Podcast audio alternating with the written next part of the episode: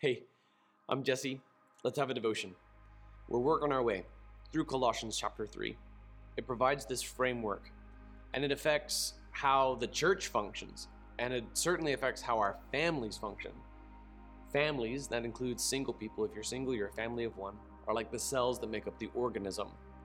And within the church, we have been given these instructions. Yesterday, we saw how Paul gave of utmost primacy this call to love. Above all, he says, put on love, which is the perfect bond of unity. And then verse 17 continues something, something interesting.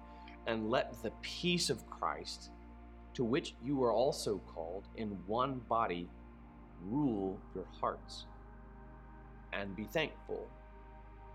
So we're called to let the peace rule. This is a, this is a governmental coup, right? This is this is an insurrection of love and peace. You'll notice that love was the theme of yesterday's verse, and today it's about peace. And these are also two of the fruit aspects of the fruit of the Holy Spirit: love and joy and peace, patience, kindness, goodness, gentleness, faithfulness, self-control. These are symptoms of the Holy Spirit. We're told, above all, put on love, which binds everything together in perfect unity. We cross reference Ephesians 4, which again just hammers home the unity, unity, unity aspect of things. And then today's verse continues, but it means that we have to choose to let peace rule. As we put on love, it brings about unity. As you have unity with motley people who are varied and diverse and different, with different opinions and different backgrounds, different expectations, all coming together, conflict's going to be inevitable. But when that happens, you choose, in light of this text and this framework, to let peace rule. And let the peace of Christ, not, not an ordinary peace, it's not the kind of peace that comes from a sunset, it's the one who comes from the maker of every sunset. Let the peace of Christ, to which you were also called, in one body, rule your hearts. That means that when conflict, like a despot, tries to usurp the throne of your heart, kick him out. A coup and you let peace instead rule. You've got this opportunity, you've got this reason, you've got this chance, you've got this stone in your shoe, you have this thing that irritates you. It's within your family, it's between you and your spouse, between you and your kids, and you've got this thing that's just irritating you. And you could, if you want to, you could, you, you could use it as a rationale to stir up some stuff to carry on conflict, but instead letting love rule, uh, uh, letting uh, keep, keeping love of utmost primacy, you're going to choose to instead let, instead let peace be the one who rules. Let peace rule. Do you see that? This is important as well. Because the Holy Spirit is present within God's church and hopefully within your house as well, that's going to naturally overflow love and joy and peace. These are symptoms of the Holy Spirit. So if you allow the Holy Spirit to do what the Holy Spirit does, peace will rule. But if you also allow a dictator, you allow you allow an invader, you allow conflict and arrogance and selfishness to step in, well, then they could rule in your hearts as well.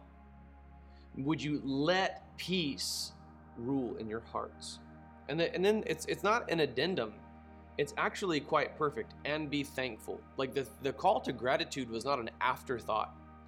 It really flows well, especially, especially given our depraved nature and our desire to claw at more and ever more for ourselves. You want to know what's going to, I mean, eat away at your peace?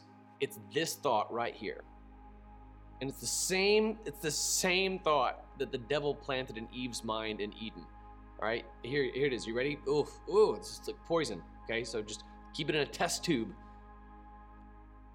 You're entitled to more, and God's holding out on you. That right there will destroy your peace, man. That will destroy your peace. You could live in a big, beautiful home, but if you let that inkling, that satanic thought, rule in your heart, you're never going to be satisfied with your big, beautiful house. It doesn't matter how big it is, it doesn't matter how beautiful it is. It'll never be big enough, it'll never be beautiful enough. You'll never be satiated.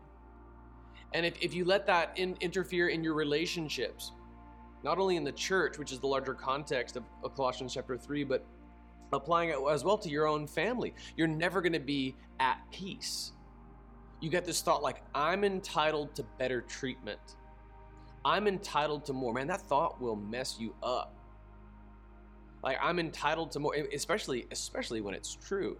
Like I'm I'm entitled to better than this. I deserve better than this. Like here here's the thing. Like you may have been on the short end of the stick of a social interaction in the context of uh, of the church or, or, a familial interaction in the context of a, of a family conflict, for example. But what you and I are actually entitled to, what we actually deserve, according to Romans 6 23, is hell.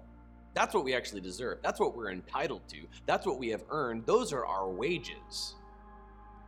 But when you believe this lie, that maybe you're less sinful than they are, and what you're entitled to is more, you'll never be satisfied. You'll never be satiated. You'll never be truly at peace.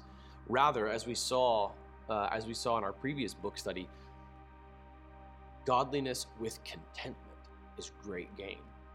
To be content to be at peace. My family may not be perfect, but such as we are, things are good here. We have the Holy Spirit. What more could we need? I mean, apply that to your thinking about your house. All right, sure, there are bigger houses, there are nicer houses, but this one is mine, and the Holy Spirit of God dwells here. Let peace dwell here. It is better by far to have peace in a shack than unrest in a mansion. Let the peace of Christ, to which you were called, rule in your hearts and be thankful. You replace that sense of entitlement with a sense of gratitude for what you have. That's a beautiful thing. That's a beautiful thing. And it, it, it works no matter how low you go down the strata. Right, having done homeless ministry, I've spoken with people who didn't, uh, uh, who who weren't able to really get out of the mess. They weren't really able to to to solve the spiritual issues that kept them in this in in, in dire straits until they were able to come to terms with this idea right here. Um, to be thankful for where you are. Okay, I mean, unless you're in absolute dire homeless straits, in which case reach out to us. We're here for you. But uh, if if you are uh, unless you're unless you're in dire homeless straits, would you be thankful for where you are? And then watch how the text works backwards.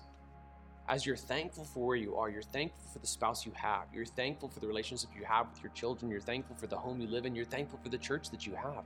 As you're thankful, that peace rules. It's so cool to kind of work our way backwards systematically because previous verse, the previous verse said love, and now it's about peace, and then there's this addendum that's about thankfulness but it's not an arbitrary red herring you know, oh, by the way, I totally forgot about gratitude. Let me reach out and grab that and kind of shoehorn that into the text. Like, no, it flows quite naturally. As we let love rule above all, peace is going to rule in our hearts. And then naturally, because of that, we're going to be grateful for what we have. So let me speak it over you one more time as we as we close. Let the peace of Christ, to which you were also called, in one body, that's the church corporately, rule in your hearts and be thankful.